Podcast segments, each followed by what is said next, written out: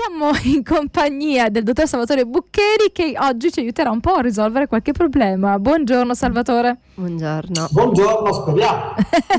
ci proviamo, ci proviamo a dare, eh, ecco, noi non è che risolviamo i problemi, possiamo dire che possiamo dare delle armi, degli, degli strumenti, delle armi che non fanno male, degli strumenti che possono aiutare ognuno a trovare poi la propria strategia per, eh, per riuscire a risolvere i problemi della vita quotidiana e, e quindi questo. Eh, allora, come possiamo avere questo spirito di, come si dice, problem solving, no? riuscire a risolvere... Problem solving, ormai americanizziamo tutto. Ormai, ormai la, l'italiano insomma ha sempre bisogno di, di, termini inglesi, anche se poi abbiamo bellissime parole, perché risoluzione dei problemi è bellissimo, no? Perché non si può dire risoluzione dei problemi.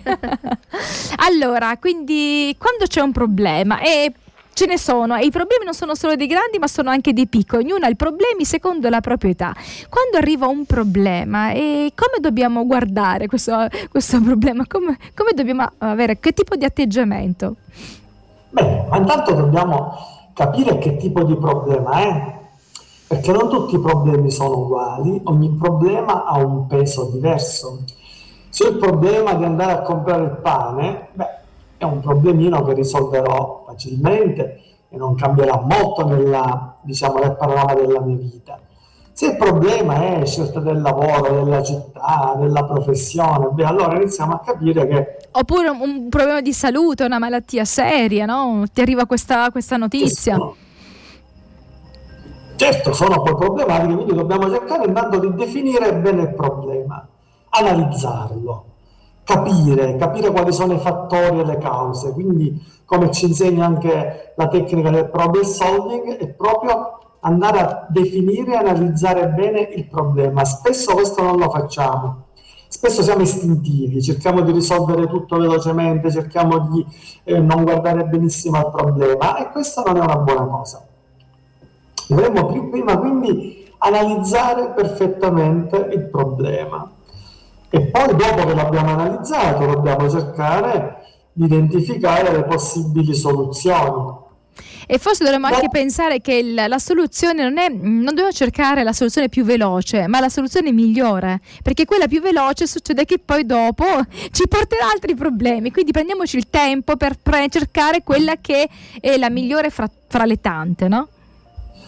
Certo, dobbiamo prenderci il tempo, ma and- andare a scandagliare tutte le possibili soluzioni, ma prima delle soluzioni dobbiamo anche chiederci, rispetto a questo dato problema ipotetico che non stiamo definendo, ho tutte le informazioni, mi sono informato bene, ho parlato con persone che magari hanno superato questo stesso problema mio, quindi questa reticenza ormai, ormai il, il, nostro consigliere è diventato il signor Google, però non basta sempre signor Google, dovremmo cercare anche di analizzare appieno i problemi. Dopo aver valutato e conosciuto, magari possiamo operare delle scelte.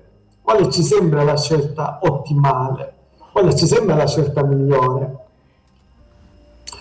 Ma mai cercare la scelta perfetta che spesso ci arrovelliamo la testa per cercare la scelta perfetta, che magari in alcuni ambiti non troveremo mai. Se l'ingegnere cerca una retta, cerca un numero, magari lo trova perfetto, ma in tantissimi altri casi la soluzione perfetta purtroppo non c'è. E magari tutti siamo lì a cercarla mesi e mesi, ma a volte non c'è, quindi a volte dobbiamo accontentarci della soluzione che ci sembra la migliore della soluzione che mi sembra anche alla mia portata, che mi sembra, uh, come dire, sintonica col mio essere. Quindi non cercare la soluzione precisa e perfetta, perché nelle cose, nella maggior parte delle cose della vita questa non c'è. Quindi dobbiamo ricercare la soluzione che a noi sembra più adeguata. A volte, come dicevi tu, non fermarsi anche alla soluzione più così diciamo quella che ci viene prima, per prima in testa, ma ci possiamo utilizzare anche il pensiero divergente, cosiddetto creativo. A volte possiamo trovare anche soluzioni creative a delle problematiche e può essere una soluzione anche ottimale, migliore di quella rutinaria. Quindi l'uomo è solutore di problemi, solutore di problemi ed esploratore del mondo, dice qualcuno. quindi mondo esterno e mondo interno. E posso farti una domanda un po' rispetto a quella che è la tua professione, fra i vari pazienti, eh, ti è successo probabilmente tante volte di aiutare un paziente e poi mh, vedere che il paziente ha de- dei modi molto creativi no? di risolvere i problemi, quindi che ti lasciano anche sorpreso, ti è successo di, di restare sorpreso di una risoluzione eh, ad un problema e quindi ti sei anche fatto i complimenti perché hai detto, beh, l'ho guidato bene, nel senso che ho, ho permesso a lui di avere quegli strumenti che gli hanno consentito di trovare una soluzione che forse nemmeno tu avevi pensato. Ti è successo di, di rimanere sorpreso? Sì, guarda, io penso che ogni mio paziente è una risorsa, ogni mio paziente è un universo a sé e mi rendo conto che veramente eh, quando ho letto più volte nei libri di psicologia ovviamente che gli uomini sono unici, devo dire che questa cosa mi, mi costa ed è veramente così e veramente ognuno di noi ha un sistema di conoscenza, di ragionamento di trovare soluzioni diverso da, da tutti gli altri. E quindi dobbiamo, sì, certamente rimani sorpreso a volte, eh, spesso rimani felicissimo di avere poi cambiato insieme al paziente le sorti della vita di questa persona. Mm-hmm. Questa è la soddisfazione più grande del lavoro che faccio io, nella mia professione, quando riesci veramente a cambiare l'esistenza ad una persona, riesci a cambiare l'umore, le scelte fatte più adeguate, riesce a migliorare la vita della persona, questa è la soddisfazione eh, maggiore. Io col problem solving ci combatto tutti i giorni perché per ogni paziente poi dobbiamo trovare e ricercare la migliore soluzione. È cognitiva, è emotiva e comportamentale. Mm-hmm. Si legano tutte poi queste sfaccettature, questi aspetti. Quindi guardare in faccia il problema, capire se lo conosciamo bene, farci delle domande, cercare di eh, ehm, dove, dove ci rendiamo conto che non abbiamo abbastanza conoscenza, chiedere a chi può eh, darci delle, delle, giuste informazioni. A volte Google può essere utile, ma non sempre, perché a volte dà, quando tu cerchi ad esempio eh, una malattia oppure hai dei sintomi. mia figlia mi dice io non lo devo leggere Google. perché poi certo perché magari ti dice delle cose ma non è detto che sia la tua patologia. Allora eh, leggendo no, quali, quali, possono essere i sintomi di una malattia già tu ti senti no, che hai quella malattia. Quindi andiamoci cauti cerchiamo eh, di, di, chiedere poi a, a, persone specifiche quando sono delle, ehm, dei temi dei, dei problemi che hanno bisogno di competenze perché potremmo anche spaventarci inutilmente no? prima mh, di sapere veramente esattamente qual è il problema che può essere un problema di salute. Risparmiamo anche energie, comunque facciamo in modo che le energie possiamo, ehm, come si può dire, canalizzarle nel, nel, modo migliore. Allora, Salvatore, mm, fuori onda parlavamo anche del dottor Google oppure del professor Google, cioè molte cose noi li cerchiamo su Google. Può essere un fattore positivo, può essere un fattore negativo. Quindi dobbiamo, dobbiamo cercare su Google anche i siti che sono sicuri, insomma, andare nelle pagine giuste. Quali sono i problemi? Problemi che possono nascere, quindi anziché risolvere il problema ne creiamo altri attraverso questo, questa ricerca eh, della soluzione attraverso Google, per esempio. No, tu dici benissimo, ci sono dei siti ovviamente importantissimi, ci sono anche delle ricerche scientifiche validate e validissime, quindi dovremmo ricercare queste informazioni. Spesso i miei pazienti, facendo lo psicoterapeuta, i miei pazienti spesso cercano di risolvere, ovviamente, giustamente, il problema da sé e a volte imbattono, si imbattono in, questi, in queste chat, insomma, in questi gruppi dove invece, eh, insomma, anziché avere un sollievo, peggiorano la situazione emotiva perché magari parlano con persone che li fanno preoccupare, li fanno spaventare.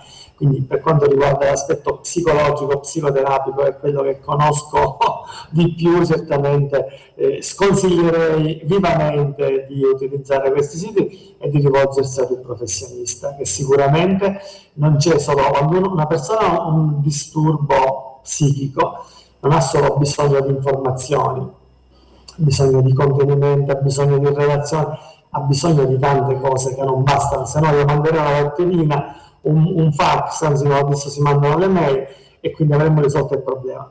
Purtroppo non è così semplice a volte, a volte sì. A volte basta guardare il problema da angolature diverse, come dico sempre. Il problema lo vedi con una nuova luce e a volte eh, si risolve così, diciamo, si scioglie il problema come nel sole A volte invece bisogna lavorare un po' di più, ma in alcuni casi è vero che basta cambiare il punto di vista cognitivo con cui tu guardi una problematica che ti si dissolve.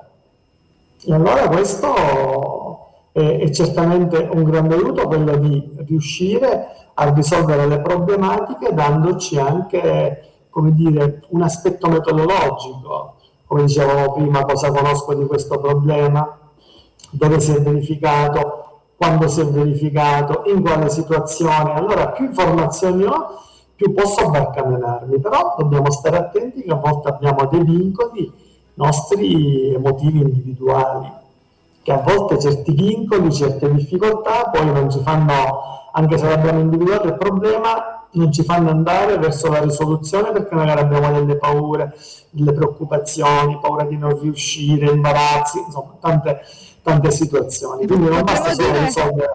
Potremmo dire il dirottamento dell'amigdala, cioè la nostra amigdala prende il sopravvento sul cervello, su quella che è la nostra razionalità, quindi noi ci facciamo prendere dal panico e non riusciamo a capire nulla no? su quel problema, è proprio come se siamo bloccati, ecco, bloccati sul problema e non vediamo una luce. Certo, poi il cervello arcaico che ti regola anche le emozioni e quando le emozioni sono tali, tutti viviamo emozioni, in questo momento abbiamo un substrato emotivo, in tutta la vita abbiamo un substrato emotivo. Quando queste emozioni sono positive adeguate, allora tu riesci a fare le cose.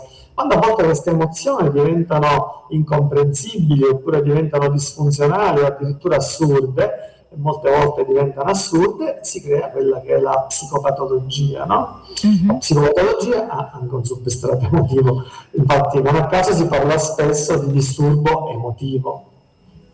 Quindi bisogna riconoscere le emozioni e saperle anche, eh, eh, come si può dire, mh, mm, individuare, no? conoscere e anche capire se stanno andando oltre, cioè, bisogna anche, io mi faccio delle domande a volte, ma questa preoccupazione forse è un po' eccessiva. Se, qual, se ad esempio faccio un esame eh, per quanto riguarda magari un, un, esame del sangue, un altro tipo di esame, no? Eh, prima di preoccuparmi mi dico aspetto l'esito, cioè nel senso è inutile che mi preoccupo prima. E dopo che ho saputo l'esito, aspetto di consultare no? un medico che mi possa dire se mi devo preoccupare e dopo che mi ha detto quello, vediamo quale può essere la soluzione, cioè cosa posso fare prima di di entrare nel panico totale, vado passo passo, prima aspetto questo, poi aspetto questo, poi aspetto questo, perché magari mi sono preoccupata inutilmente, perché poi il medico mi dirà non ti preoccupare, guarda, una piccola curetta e tutto, è tutto è a posto.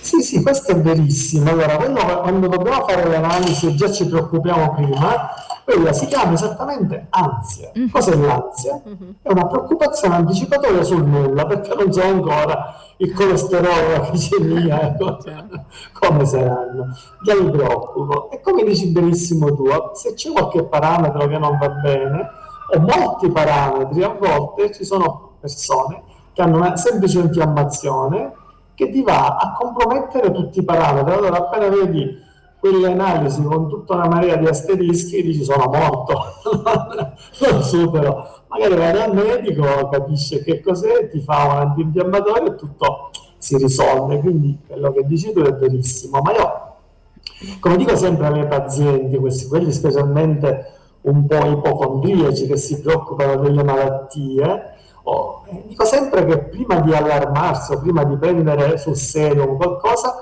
bisogna avere il parere da almeno tre medici, forse l'ho detto anche nella tua trasmissione, perché a volte un parere può essere anche in buona fede, non azzeccato. Quindi veramente dobbiamo avere due o tre pareri da parte dei medici o degli psicologi o di chi vogliamo, giusto di tutti, per far sì che quella informazione, perché quante volte capita che magari riceve una diagnosi e poi questa diagnosi poi si risulta, risulta falsa, a volte per fortuna, no? Quindi dobbiamo prima di allarmarci, ma poi eh, se ci riflettiamo, anche se ci allarmiamo, cioè, o ci preoccupiamo, ci lo risolviamo, cioè non ci fa del bene. Devi sempre affrontare quella problematica, quindi la cosa migliore sarebbe cercare di gestire al meglio le nostre emozioni. È vero che se riceviamo una cattiva notizia, una cattiva eh, informazione, è vero che entriamo, ci, eh, emozioni, mm-hmm. viviamo emozioni negative, però una cosa è vivere emozioni negative, una cosa è vivere panico esagerato. Certo, è normale che l'impatto di una, di una notizia negativa in quel momento ti, eh, insomma, ti confonde, però poi una si prende un, un po' di tempo per ragionarci su e capire quale, eh, quale, strada bisogna intraprendere. Ok, grazie Salvatore, ci risentiamo fra 15 giorni per poter ancora uh, parlare di come poter aiutare. Eh, ci sono tanti argomenti, tu ti occupi di tante cose, quindi anche di disturbi della personalità, dell'umore, quindi abbiamo sempre tante cose di cui parlare ancora. Grazie, grazie. e alla prossima. Grazie a voi, grazie, grazie, buona giornata. Buona giornata.